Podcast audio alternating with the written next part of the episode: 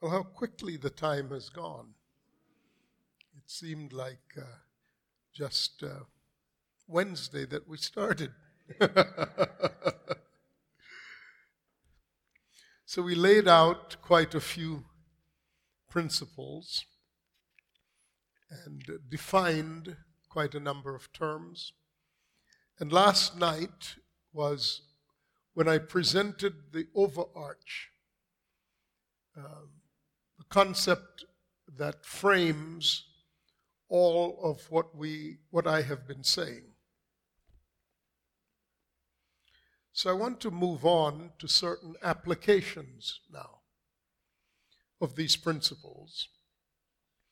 And uh, I would like to pick up from where I left off last last time, which was I was speaking about the three things that Paul said he was writing to the Ephesians uh, to convey.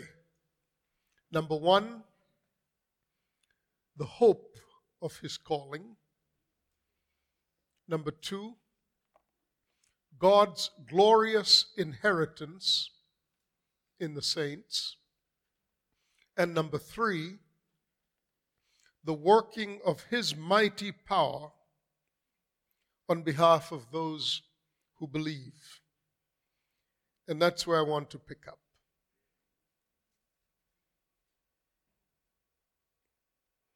Let me just briefly recap the two uh, previous uh, references, the hope of his calling and his glorious inheritance in the saints. I'm turning to, to the scriptures.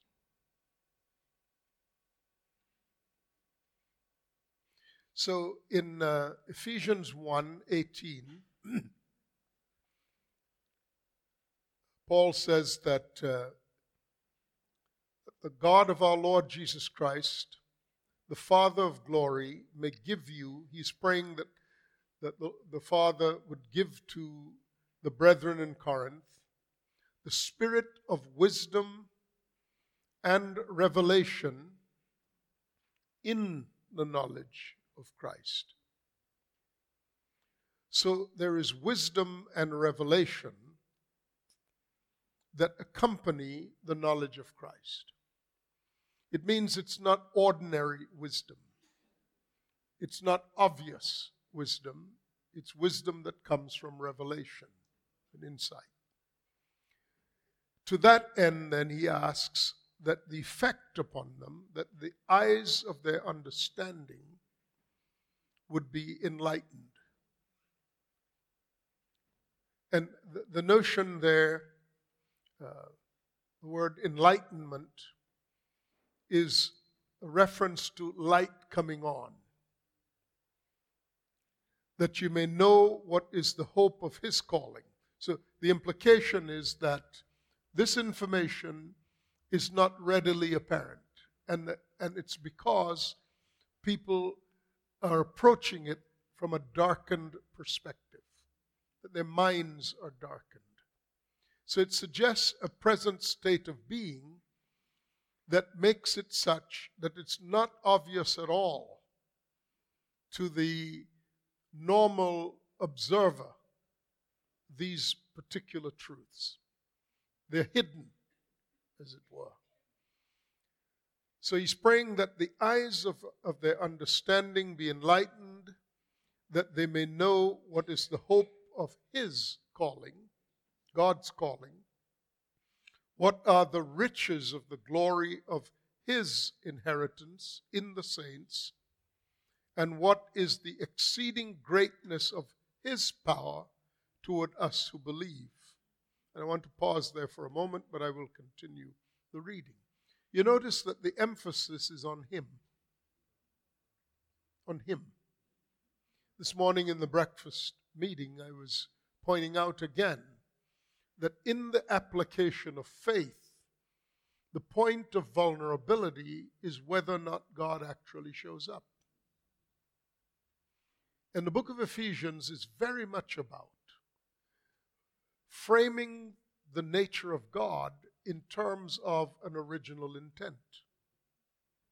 That this is what God intended. And it succeeds because this is who God is. The evolution of theology has been in, largely in the wrong direction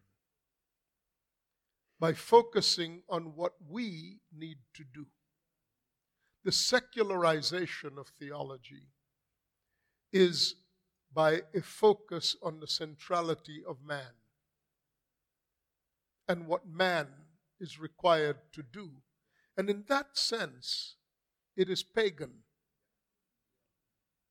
It's not any different from the pagan gods and the way worshiping a pagan god was thought to be, especially the influence of the Greek gods. Because there, you see, the Greek gods were never presumed to be, kn- to be knowable. It was not presumed that you might know them. And it certainly was not presumed that you could have a relationship with them. So it was whimsical. In the mythologies surrounding uh, the notion of Greek gods, they were arbitrary and capricious, whimsical. And humans were toys to be toyed with. Unfortunately, the current evolution of theology by this narcissistic emphasis on the primacy of man inevitably recast us in a relationship to God that is fundamentally pagan, unbiblical, far from the reality. The reality is that God is near to us. So near, in fact, that his invitation is that we might be in him. Now, in, in, in reactivating the discussion of Zoe, eternal life, we are discussing the fact that the human being was created by the Creator to contain the life of God. So much so that your bodies are not who you are. They're the containers of who you are. So your body is more where you are than it is who you are.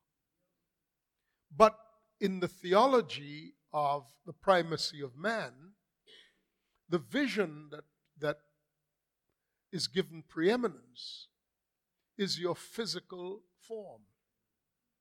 And you will hear nonsensical theologies like, live your best life now. What an absolutely idiotic perspective. Far from the truth, but in a crystalline fashion, speaking the language of theology in the current age. That's why you can't answer certain questions like, why horrible things happen to people? And you have to find a way to blame the victims. And the blame is predictable.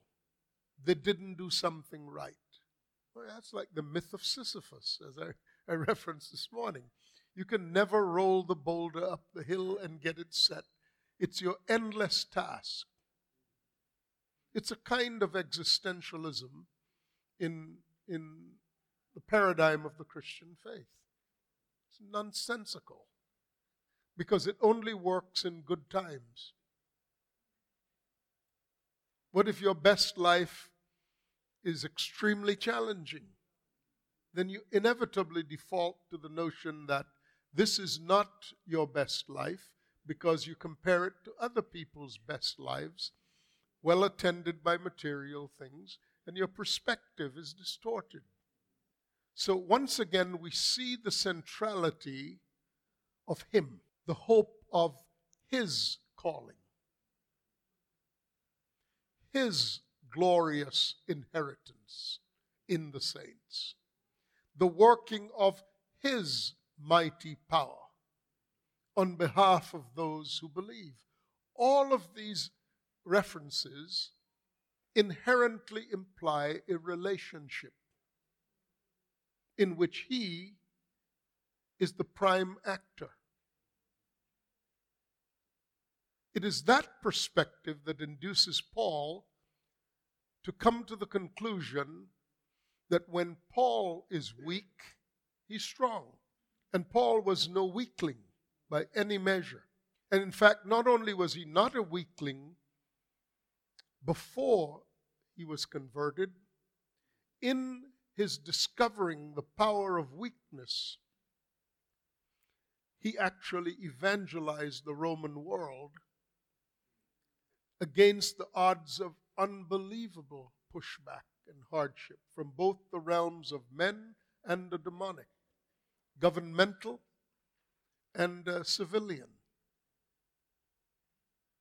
That required a degree of strength that extended beyond the reserves of the natural man. And that's what he discovered. So he gloried, to use his own language, he gloried in his weakness. That doesn't mean he was weak. It meant he swapped strengths. He traded what he could do for what he came to know God intended, inasmuch as he understood and said so, that God had spoken regarding him that he was a chosen vessel to carry the name of the Lord among the Gentiles and their kings, and to suffer many things for the name of the Lord. The hope of God's calling is that he has called us to be unique carriers of his presence in the earth. Now, while we're on the subject, let me just say that your sufferings are by no means to be interpreted as that which disqualifies you from the calling. Quite the opposite. Your sufferings are the necessary preparatory framework that that allows that which is inconsistent with the nature of God being formed in you to be removed. So your suffering is called refining or refinement. Even in the natural body, we understand that it is impossible to develop strength without the exercise that is painful to endure. Fitness, fitness for any purpose requires painful exercise. Even when it's done properly, your body does not want. Now, improper exercise, of course, is, is, is um, self-induced turmoil, proper techniques and the like. But those can be remedied. But there's no avoiding stressing the body to develop strength. So your sufferings, the way you were born, meaning the circumstances into which you were born, beginning from there, perhaps even beginning in the womb. As painful as those things could be, and living the lives that I suppose all of us have lived, ought be understood within the context of God preparing us to be able to carry his presence by having, at a minimum, the removal of those things within us that would seek to exert control over our directions and over our thoughts. Those have to be brought into submission to the rule of our spirit in order to make way for the hope of his calling. Hope there is not wish. In fact, hope is described as favorable, confident expectation. Elpis, E L P I S, is the word for hope. Favorable, confident expectation. Now that's what the elders from, as re, the ones referred to in Scripture, that's what they grasped. When God promised Abraham that of his seed he would bless the nations of the earth, and identified Abraham's purpose in the earth as the progenitor of a race that would ultimately culminate in the bringing of the Lord Jesus Christ into creation, the Redeemer of mankind. The promise God gave him was, I'll make of you a great nation, and in your seed I will bless all the nations of the earth. Abraham lived in that promise, though he never saw it. He had the confident expectation that this favor from God would eventually become the reality. And it has. It has. We are the beneficiaries of that father's faith. Whoever is of faith is of Abraham. So hope, then, hope is not wish. It is positioning yourself and your whole idea of being on the reality of what God has told you. Yeah. So there is that. And then his glorious inheritance in the saints. So I've, I've just summarized that piece as we are moving on to uh, today's messages. His glorious inheritance in the saints. I had mentioned that the word inheritance, and we talked about the word inheritance, as the word kleroma, or an allotment, from which we get the word clergy. We talked about the spirit of adoption, the huiothesia, which is the fact that God in the mature son establishes a thesis of his own existence, of his nature and his character. That it is his telema, his will, which is his choice, his volition, his purpose, his decree. And it is his pleasure, which is to say, it is his divine satisfaction. It brings pleasure uh, as it is the expression of his purpose. And it abounds. It abounds. It's not a small matter. It's not a restricted or conservative matter. It's hupabalo. He throws beyond. All these define God's inheritance in the saints. It means he is committed to having an inheritance because it is through mankind, the redeemed mankind, and in particular through the mature son, that God hopes to be demonstrated accurately in the world. Last night we spoke of God's choice of man over angels for this purpose.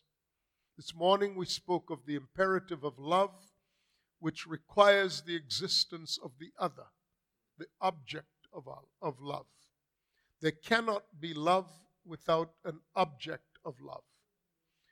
At that juncture, love is simply an hypothesis that is unproven. But once the other appears, then love is engaged between the one and the other.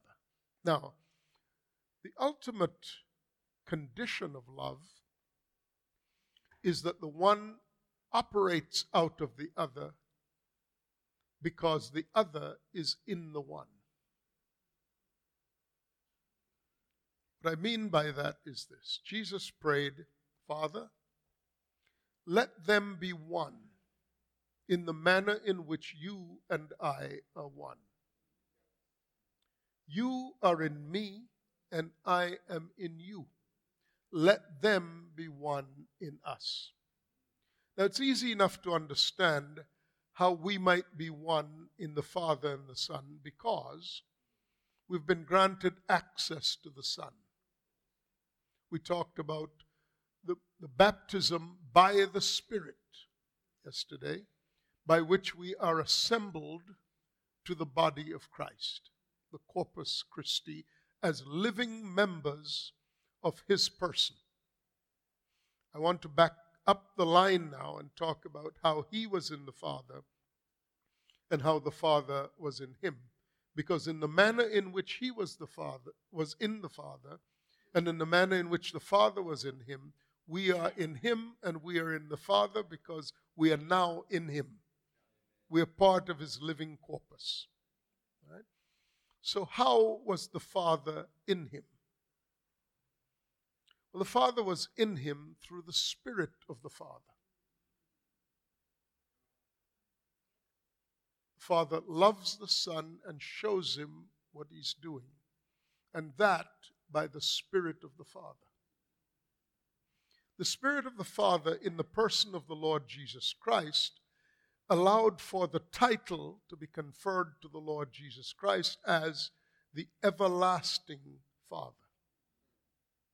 Which is to say that by the presence of the Spirit of the Father within the Son, the mature Son takes on the attitude of the Father and is indistinguishable from the Father. Though they remain distinct, they blend at the point of maturity. And that's the point. When Jesus was brought to, the, uh, when, when, when he came to John to be baptized in the River Jordan, the Spirit of God that had been resident in him since his mother's womb descended on him visibly to show the anointing from the Father that had come, that he had come now to inhabit fully. He was at that age thirty years of age. Now, in the tradition of the Jews, when a child was about twelve years old, he was bar mitzvahed, which meant he was enrolled in the annals of his fathers, of, of, of the fathers, of the family's history. And he began an apprenticeship in whatever enterprise the father was involved with. And for a period of time, he would gradually take over the fa- different facets of the father's business until he reached about the age of thirty, at which point the father would take him around and present him as his replacement. So he'd take him to his suppliers, to his customers, to his financiers and the like, and he'd say, "This is my son." And the implication was, I am moving back, I am retiring, I'm, I'm not going to be the front man anymore. I'm putting my son in place. Jesus follows that arc exactly in his own maturation. At the age of twelve, he's visiting uh, the temple and he engages the doctors of the law who had who were the custodians of the knowledge of who the Father was. So he was discussing and discovering himself in the scriptures in the interchange between himself and the doctors of the law. When his mother found him in the temple and she was exasperated, he gave as his explanation for staying behind and talking to these men, he gave as his explanation, I must be about my father's business. He had just been bar mitzvahed. He was discovering what his father's business was, so that he might become an apprentice in his father's business. And from that time on, he learned obedience by the things he suffered. Yet in obscurity. But now at the age of thirty, he is the huios. He's the mature son. He had gone through the stages of sonship. Uh, he had, by then he was a teknon, the age of twelve, typically associated with the age of being a teenager. He had become a young man, uh, neoniscus. But at the age of thirty, he was the huios, the fully mature son, the huiothesia of God. He was about to be the demonstrated thesis of God, the picture of God incarnate. So the Spirit of God descended on him in the form of a dove. And what did God say? This is my son. This is my son. From now on, I'm only going to do things in the earth in son. That's what Hebrews one says. And from that point on, God has not done anything except in Son. We are the continuation of the doing in Son, because we are His body. We are the current iteration of the incarnation of God in the earth. It seems like you should... Everything in you says, slow that down for me. So I will. Because this is what we're talking about when we mean He is in us. He is in us. You see, we are the ones who are afraid of God. He's not afraid of getting involved with us. He created us so He could. Nothing we do eventually has the ability to actually affect God. You know, you hear people talking all the time about how God has been, the name of God has been so trashed and uh, abused by bad actors. No. God remains inviolate. God is God. He's the sovereign. No opinions of men individually or collectively changes the reality of God. No. We don't know it. We don't, we do not know that kind of security because we depend upon a good press to feel that we have value. When did it ever matter to God what the press said about Him?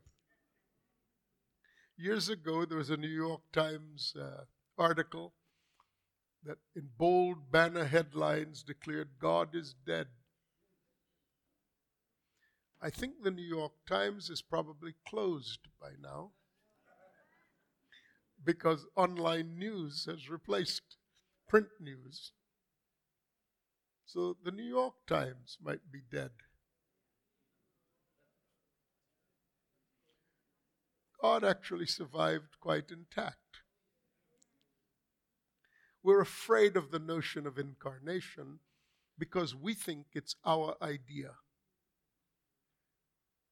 No, no. Incarnation is God's idea. We didn't have a thing to do with it. We didn't make it up. He made it up. When He said, let us make man in our image, after our likeness. And in fact, the first iteration of that principle is when God formed from the earth a container into which God imparted Zoe. We've been talking these things through for several days now, so I can go to these things without having to relay the foundation. The life that was in God, the life that defines God, including his characteristics. If you take a bucket of water and dip, if you dip a, a bucket in the ocean uh, here in the Cape, and you take it to a university and do a, um, an analysis of the chemical contents of the water, the water in the bucket would be identical to the rest of the ocean. It will possess all the characteristics of the ocean in its actual configuration. But it is not the whole ocean. Your fish, the fish couldn't swim in the bucket, and you couldn't move these oil tankers around in your bucket. But as far as the properties of the ocean are concerned, they're one hundred percent represented by the content of your bucket. When God created a container for his Zoe life, he meant to put all of the attributes of God in the bucket. That, from God's viewpoint, is God coming into flesh that he made. Do you know what that term is called? Flesh is carnal. The word carnal is the word for flesh. Incarnate means to be held in the flesh. God, by making Adam in the way God made Adam, was incarnate in the flesh in Adam. He intended it. You know how I know that? He said so. Let us make man in our own image after our own likeness. And he was not talking about the flesh. Because God cannot be contained in his entirety in the flesh. He made a container for that component of being, that endowment, that portion of being, that emanated out of his own person. That's why he didn't choose angels as his representatives. That's why no angel is his son. For that fact, an angel does not contain the Zoe life of God. Therefore, the characteristics of God can never be found in an angel. As part of the general creation, they might reflect the glory of God in this way, that the creation demonstrates that its creator is magnificent. But man carries the image and likeness of God. That's incarnation. And that's why God chose to create man, to put himself on display in the vessels of humankind. Because we have received a spirit out of God, a gift from God that becomes our own to possess, therefore we have a spirit. That spirit is perfectly compatible with the nature of God, inasmuch as it came directly out of God. There is an absolute correlation, a one-to-one relationship between the frequency of the human spirit and the frequency of God. When God speaks, you can hear God in your spirit. You're supposed to. That's what he designed. That's what he hopes for. All this is from God. That's why the emphasis is on God. The hope of his calling, his glorious inheritance in the saints. And the final piece of those three is the working of his mighty power on behalf of those who believe. So, we are in him in the sense that we are already in Christ and Christ is in the Father. I'll come back to that. And the Father is in us because the Father is in Christ and we are in Christ. It's inevitable. If you're in a thing and something else is in the thing, then the thing that is in the something else is in you, because you're in the thing that it's in.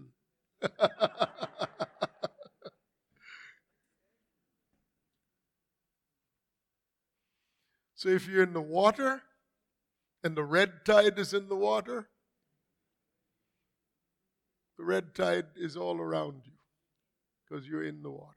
Whatever is in the thing that you're in is in you.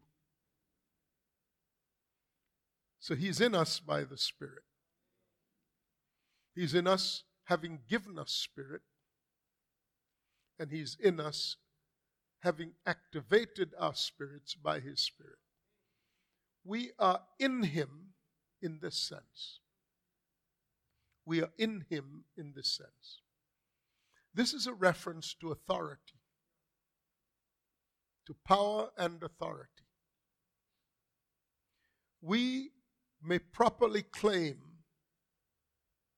to be the exousia of God's dunamis. To bring you back to some of the earlier discussions. Dunamis is power. Exousia is executive authority. And the only caveat is that we be lawfully constituted. Which is to say, we stay within the boundaries of the endowment of power that he has entrusted to us. So in that sense, we occupy a position called the plenary potentiary, which is to say, we are the potential for the demonstration of the authority and power of the one whose authority and power it is. That's the plenary. We refer to We refer to the source and origins of authority as plenary, because vis-a-vis that configuration of power, there is no, there is no contest. If you have plenary authority, it means you have all authority. Jesus said, I have all authority in heaven and on earth. So there are two types of authority. There is original authority that comes out of that original, native, primary Uh, source. Uh, uh, aboriginal uh, is the word I was looking for. It's aboriginal, from the Father, from the origin. Ab is Father, original. It's, it, it's when you talk about aboriginal peoples, you're talking about a people group that is distinct. You can't trace ancestry beyond that. Uh, so Charlotte's people, Uh, aboriginal people. You know, the Maori and others came from that aboriginal people. Father, the source of fatherhood. So plenary authority is the wellspring of authority. There's no looking below or looking behind that source, because there is no behind it. It's the spring itself. It cannot be disturbed. All other forms of authority are delegated. So your delegation must be appropriate, meaning it is consistent with the reason he created you. So he doesn't give you authorities uh, to extend into domains he has no intention of putting you in. When you extend beyond the domains that he means for you to occupy, then you're on your own. Then you can always tell the difference between divine authority functioning and your own. Because your own is always about manipulating others, controlling others, you know, intimidating. By whatever means you gain their, uh, you gain dominance over them, uh, it's apparent that you are doing it.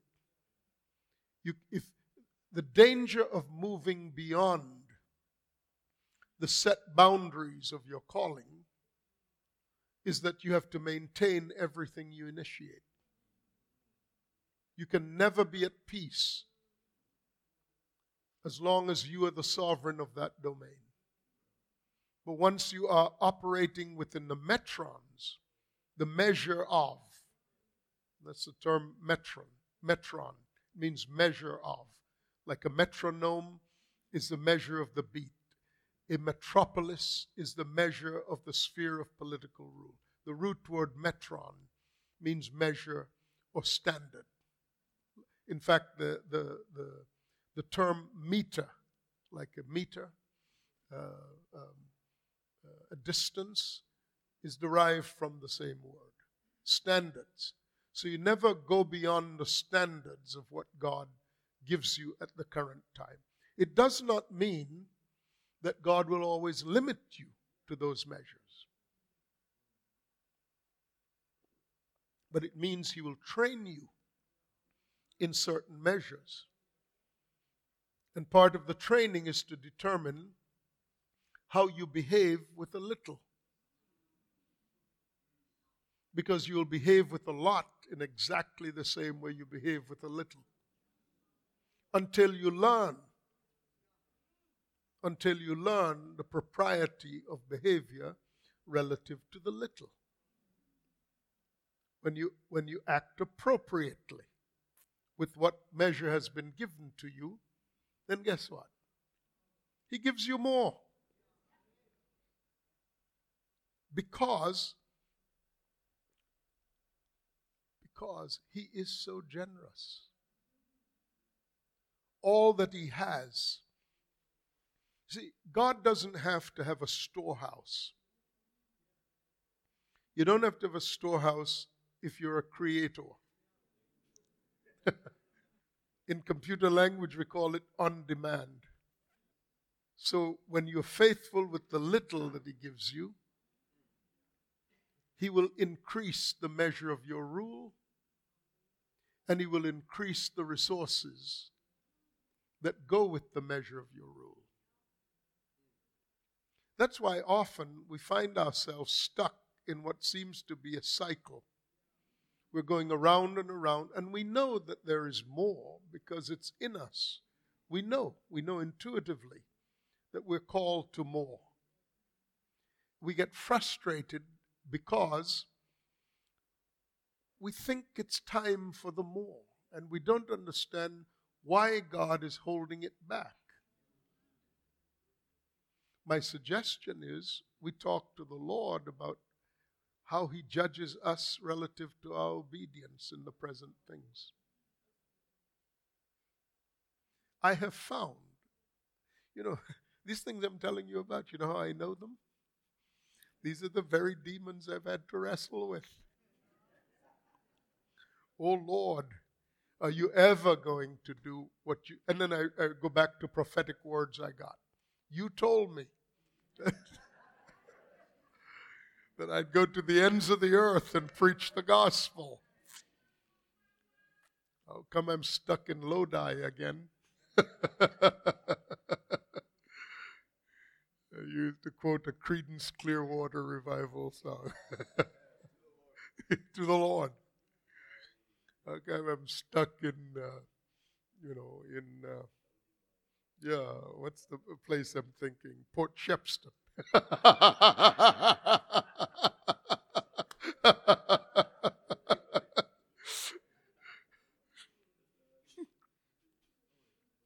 Yeah, I should be in Cape Town. Why am I in Port Shepstone? The answer is because you need to be in Port Shepstone for a while. I'm working on things in you. I'm not about to let you loose in the condition that you're in.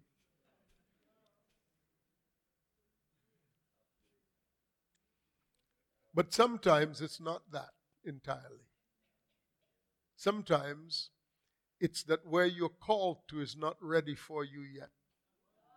Everything's fine with you, and he'll keep the motor running, but he'll keep you in neutral. Because if he puts you prematurely in the condition, you'll blow it up. Sometimes it doesn't have a thing to do with your readiness. You've been faithful. Sometimes that's the frustration, because you've done everything you know to do. And if he showed you anything else, it's true you would do it. You'd attend to it faithfully. So he's increasing patience in you while he's working in the others. Because God never moves you out into a situation that he has not prepared to receive you. I've blown up enough things to know that.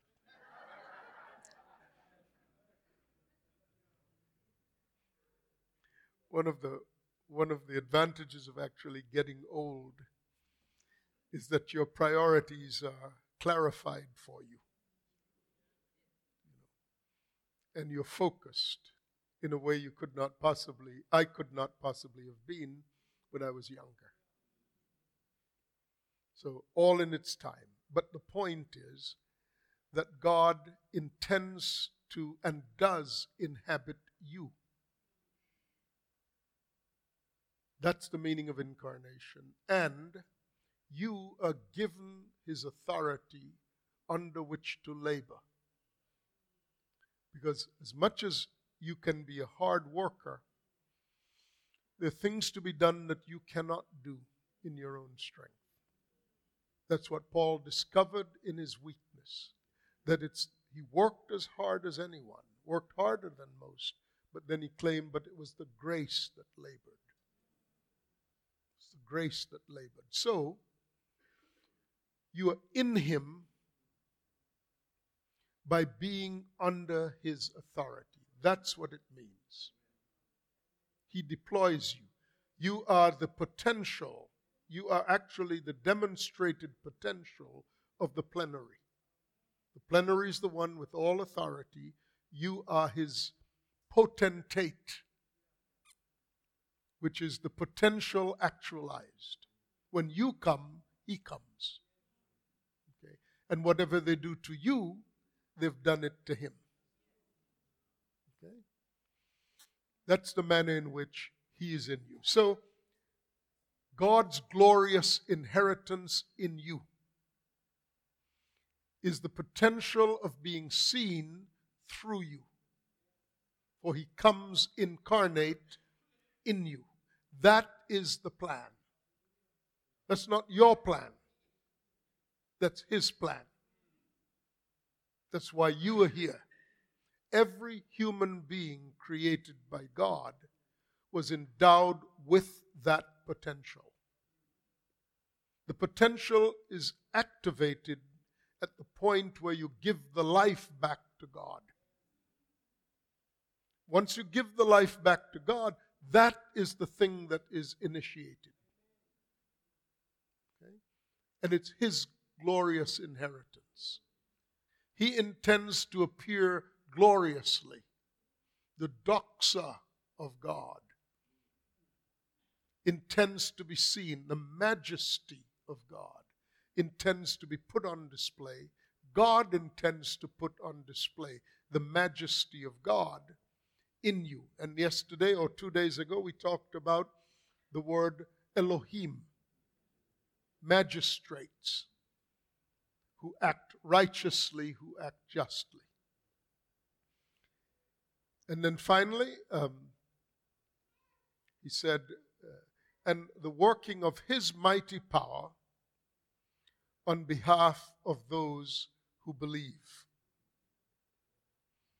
Now, I want to read from there because I want to move into that section of it. Um, The eyes of your understanding be enlightened, that you may know that what is the hope of his calling, what are the riches of the glory of his inheritance in the saints, and what is the exceeding greatness of his power toward us who believe,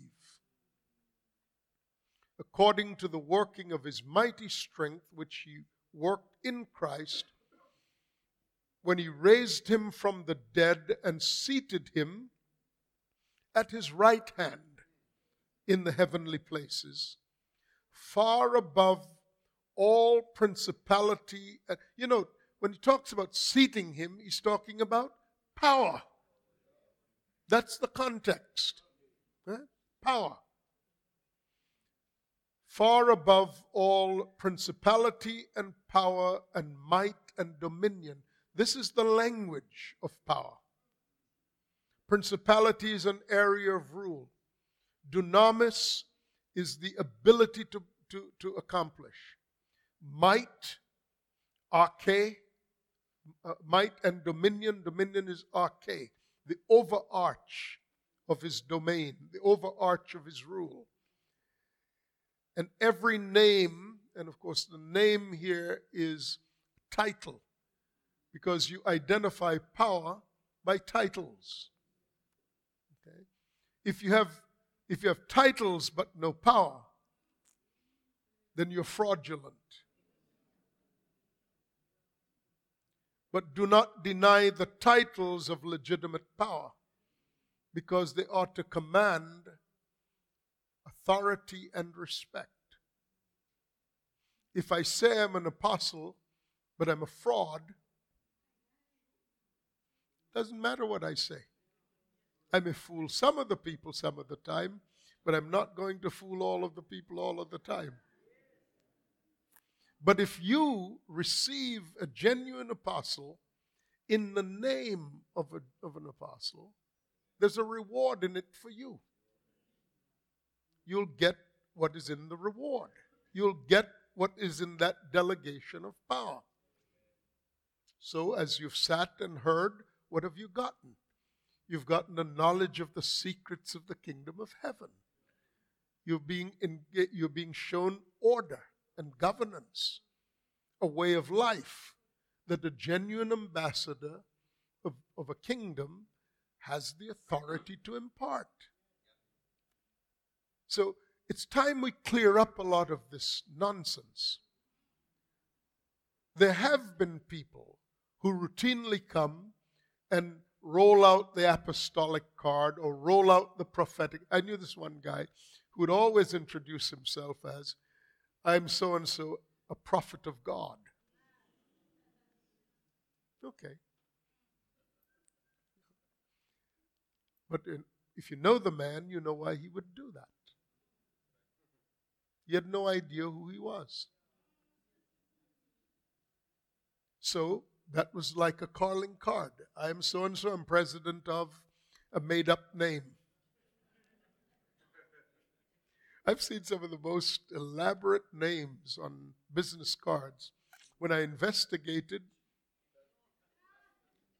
it was a post office drawer. They could make up names. But our reaction ought not be. Because we see the fraudulent, that there is no real thing. Because if you say so, then when true angels come, you will entertain them unawares. And it will not be beneficial to you. You know what God expects of you? Expects you to be able to discern accurately. No discernment is required if you just say, you know, it's all fraudulent. And you do not require the people to make a discernment if you say, it doesn't matter what you call me. I am not a person because I have a title. I do not have an identity because I have a title. I have an identity because I'm a son of God. So, so are you. Whatever configuration of power you carry, however, ought be received as it is. Because if you don't receive it, if it's not received, the Lord, as he appears incarnate, is not received. You will not see me again until you say, blessed is he who comes in the name of the Lord. So the, the, the, the, the, the required condition, you see, is one of discernment. Children are unable to discern, but adults are required to discern.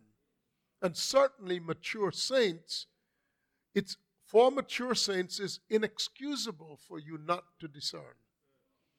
And we serve you poorly if we do not require you to discern. Hmm? Grow up. It's about growing up, taking on greater weight.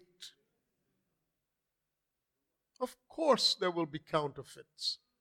We have an enemy. But it's your responsibility to discern. So there's an, and what's at stake is whether or not you benefit from legitimate carriers of grace. Because as long as you say, you know, I'm not sure about this apostle stuff, and there is a wave of the things of God moving through the earth in that capacity, then you will not join what God is doing because of apathy. Tomorrow and tomorrow and tomorrow. I'll wait till it's proven. I'll wait till X, Y, Z, and forty years later, you're trying to catch up to something that you could have been leading. When you're running after it forty years later, you're not leading it.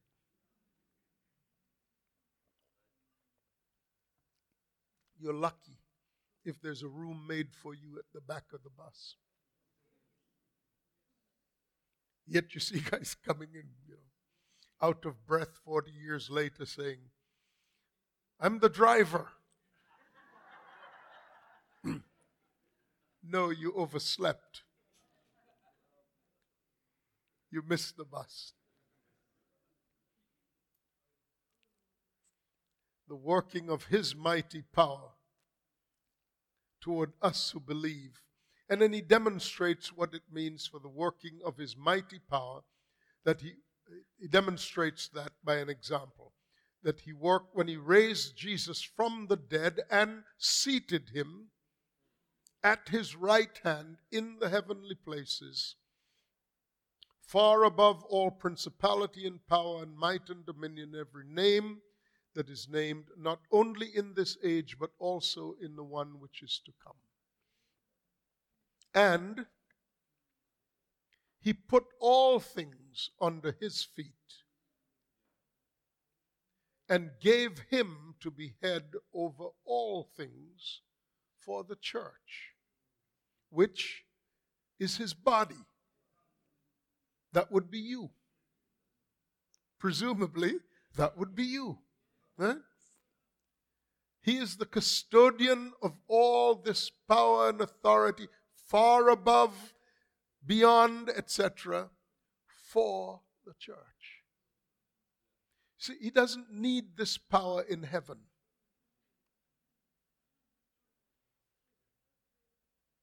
This power needs to be activated in the earth. But the source of the power has to be seated in the higher realm in order to be able to govern in the lower realm.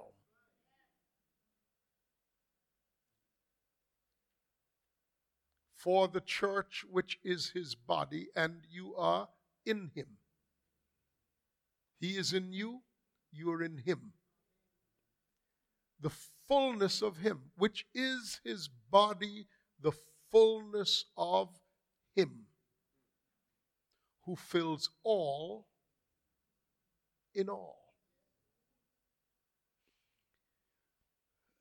The best way I can illustrate this, this portion is, a, is in a revelation that I was shown uh, fairly recently. In the book of Revelation, it speaks of a river of life that flows from the throne of God. And on both sides of the river are twelve trees which bring forth their fruit for the healing of the nations. Now, that represents the completed picture. When that throne migrates to the earth in the day that it's appointed, which is at the end of the age. But all things that are of internal nature, because the throne, you see, the throne is a symbol of something. The throne is not in itself anything. It's a symbol of something. The throne by itself is just a cathedra, a seat. But the seat is the symbol of something. Okay? The seat is the symbol of authority. A throne, the reason it's not a bench, but a throne, not a chair, or a banquette, but a throne, is because we understand the symbolic implication of a throne. It means where the one who has authority sits to adjudicate matters of state. The throne is not in the dining room of Queen Elizabeth of England, where she has somebody pull up the throne to the end of the table. It's, it's in the state room where she receives heads of state to transact business between nations. Her seat then is, and when she's not sitting on it, just a chair. And from what I hear or what I've seen, not a particularly comfortable chair at that. In the empty room, empty of the presence of the monarch, it's a piece of furniture. And if there's a fire in the palace, it'll burn down. It'll burn up the chair. Just as readily, the fire doesn't say, oh, that's the throne. I, I, I can't, I can't interfere with that. My point is it's a symbol. It's simply a symbol of a thing. What gives the symbol potency is when it receives the one who actually has authority. Then it's the throne. When the Lord Jesus Christ was on the earth, the authority of heaven migrated to the earth with him. He reminded his disciples that he could command the heavens, even in the state of his vulnerability.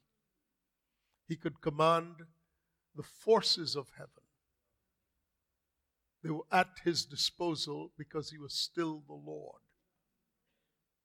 Do you know, do you not understand that I could command legions of angels to defend me? Those are not creatures of the earth. They're creatures of the heavens. In fact, they're creatures that wait around the throne for commands from the throne. He didn't have to go back to heaven to command the thro- to command anything. He could command from the earth because he had the authority of heaven in the earth. Okay? It's the appointed ones who have authority. And your authority is where you are, the sphere that God gives you. So in that sense, the heavenlies is not a reference to a place, but a state of being. To be seated in heavenly realms, the word realms is domains. We know these things, but we have been conditioned to think about them in a certain fashion. when you're seated in your position in Christ, you're a functionary within the authority of the living God himself, wherever you are. That's what Jesus meant when he said, we are seated in heavenly realms in Christ Jesus. That's the operative term. If you are in Christ Jesus, you're seated in divine authority, which is described as, what did he say? Far above. He raised him from the dead and seated him at his right hand. I'll come back to that. In the heavenly places, far above all principality and power and might and dominion. Every other configuration of power, you're seated above that. Right? What I'm saying to you, however, is that's not about being in a location. That is about the relationship to God that you're engaged in. Because the notion of the right hand, it's not like there's a seat, God sits in it, and here on his right hand is Jesus. Right hand, right hand is the traditional picture of the heir. The right hand is the position occupied by the one who has been positioned as the heir. You know that you've been positioned as the heir because he seats you at the right hand. What did we talk about about adoption yesterday? Julius Caesar positioned Octavian to succeed him in the rule of Rome, rather than his child, his son, by Cleopatra of Egypt, because the Romans would not accept an Egyptian as the head of the, of the most powerful empire on the face of the earth, but they would accept one from the family of Julius. So he adopted the word to position as the heir. He adopted Octavian, who became the successor emperor to Julius. The spirit of adoption is about the right hand. It's the picture of how you are positioned. The seat of divine authority is your place in Christ, who is at the right hand as the one who has to be listened to. God said, hear him. God said, I judge all matters by Son or in Son. Where he is, there you may be also. Why? Because you are in him. You're not next to him. You're not on his right hand. You're in him who is at the right hand. Position of authority. The position of authority. So wherever you are is the right hand.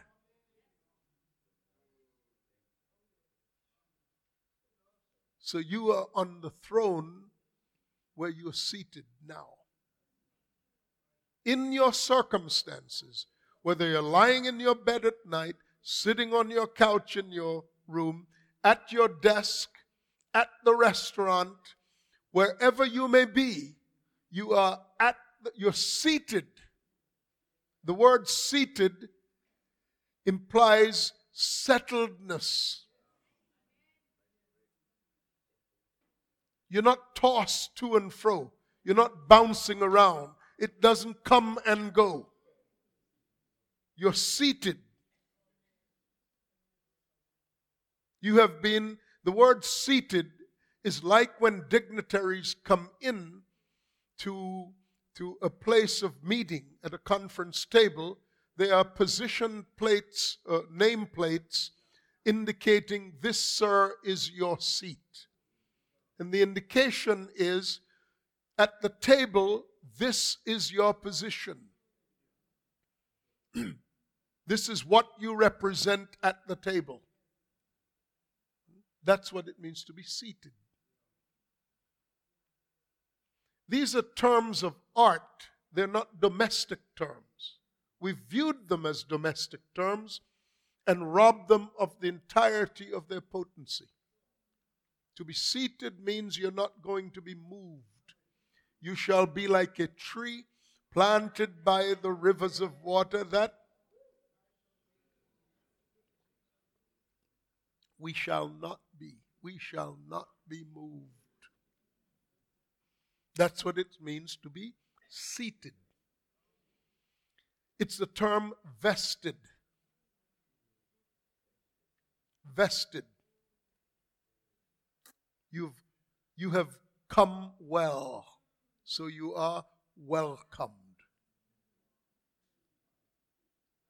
You are not a bounder. You're not a pretender. You're not a transgressor. You're not a looter. You're not a thief. You haven't broken in. You've come properly.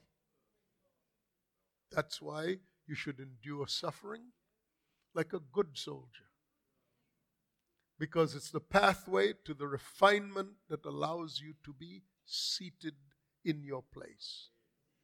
But have no, make no mistake, it is about the position of authority, the right hand.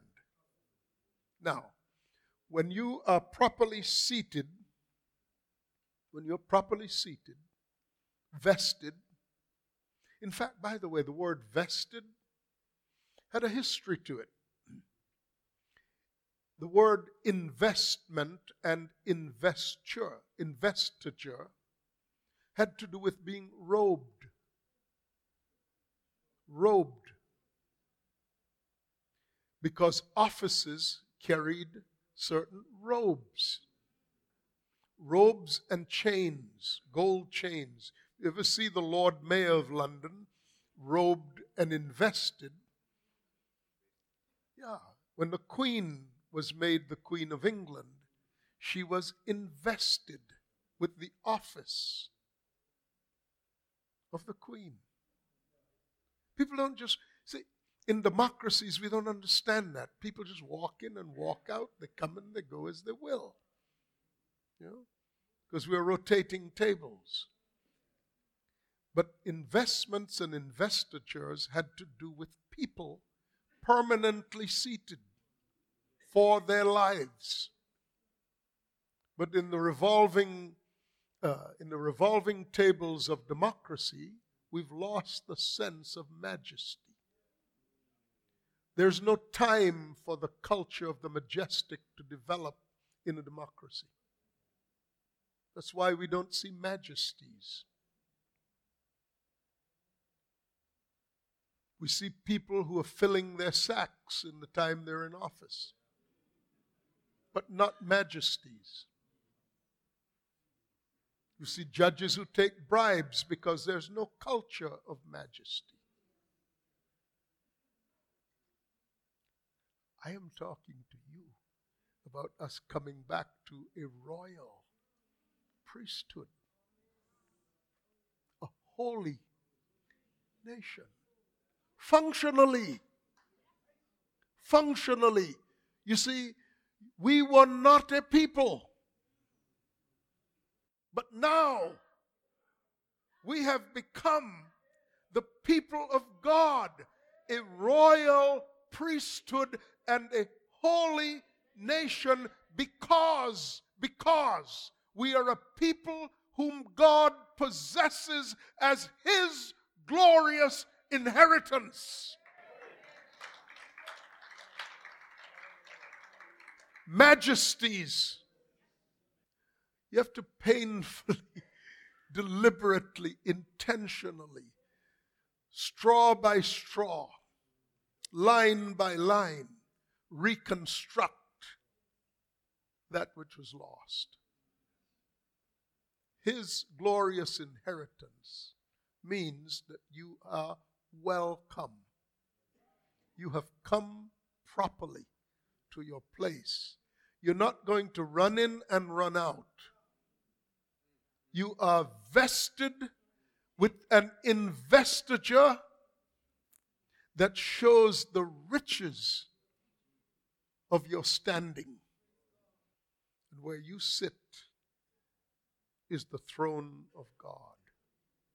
And when you speak, a river of truth comes out of your belly and waters the root systems of people who were lost but now are found. And they'll grow up on the banks of your river because they are oaks of righteousness. They are trees that bear fruit, that heal their neighborhoods, that heal the Cape Flats, where you insert into that culture of fatherlessness the potential of fathers who come from the house of God, and gang members find stability because a righteous father has taken them into his household. And your word will bring life. Your decrees will bring order.